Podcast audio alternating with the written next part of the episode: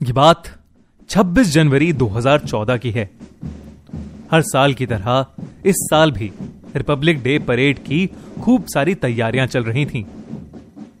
और उन्हीं पर चेक रखने के लिए वहाँ ढेर सारे पुलिस ऑफिसर्स की ड्यूटी लगी हुई थी। उन्हीं में से एक था रवि, जो कि अपनी ड्यूटी पर पहुँचने के लिए सुबह चार बजे घर से निकल गया था।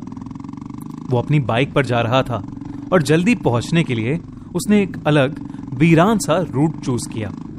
वो कुछ ही दूर पहुँचा था कि उसने देखा कि रोड के बीचों बीच एक छोटी बच्ची बैठी थी और सड़क पर पेंसिल घिस रही थी।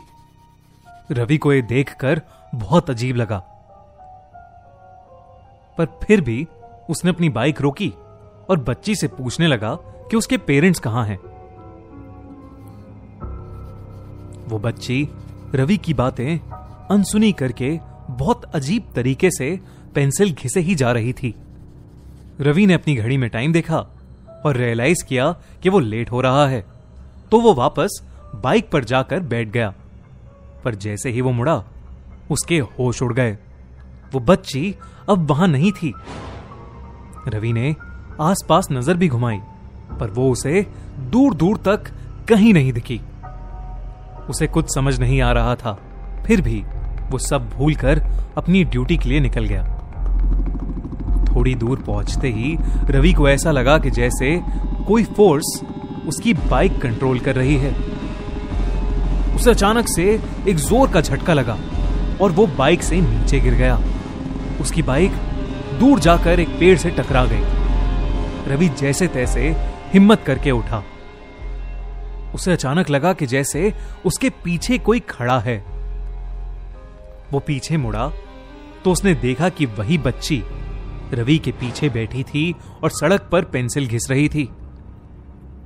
उसका आधा मुँह रुंदा हुआ था, जिसमें से हल्का हल्का खून बह रहा था और वो बहुत डरावने तरीके से सड़क की तरफ़ देखे जा रही थी।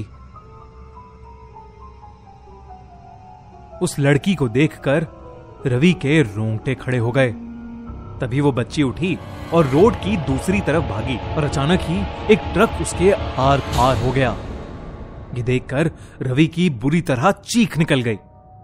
पर हैरानी की बात तो यह थी कि जब ट्रक वहाँ से गुजर गया तो वहाँ उस बच्ची का नामो निशान नहीं था। रवि बुरी तरह घबराया हुआ उठा और अपनी बाइक उठाकर सड़क से जल्दी से निकल गया। वो परेड ग्राउंड पर पहुँचा और उसके होश उड़े हुए थे। उसके दोस्त ने जब उससे पूछा तो रवि ने उसे पूरा किस्सा बताया। उस दोस्त ने रवि को बताया कि बहुत वक्त पहले उस रोड पर एक सात साल की बच्ची ट्रक के नीचे आकर मर गई थी, और तब से कई लोगों ने एक बच्ची को उस सड़क पर देखा है। ये सब सुनकर रवि बिल्कुल नंब पड़ गया। पर सोचने वाली बात यह है कि वो बच्ची आखिर खुद उस रोड पर पहुँची कैसे? और वो सड़क पर बैठी पेंसिल क्यों घिसती रही? आपको क्या लगता है? कमेंट्स में हमें ज़रूर बताइए।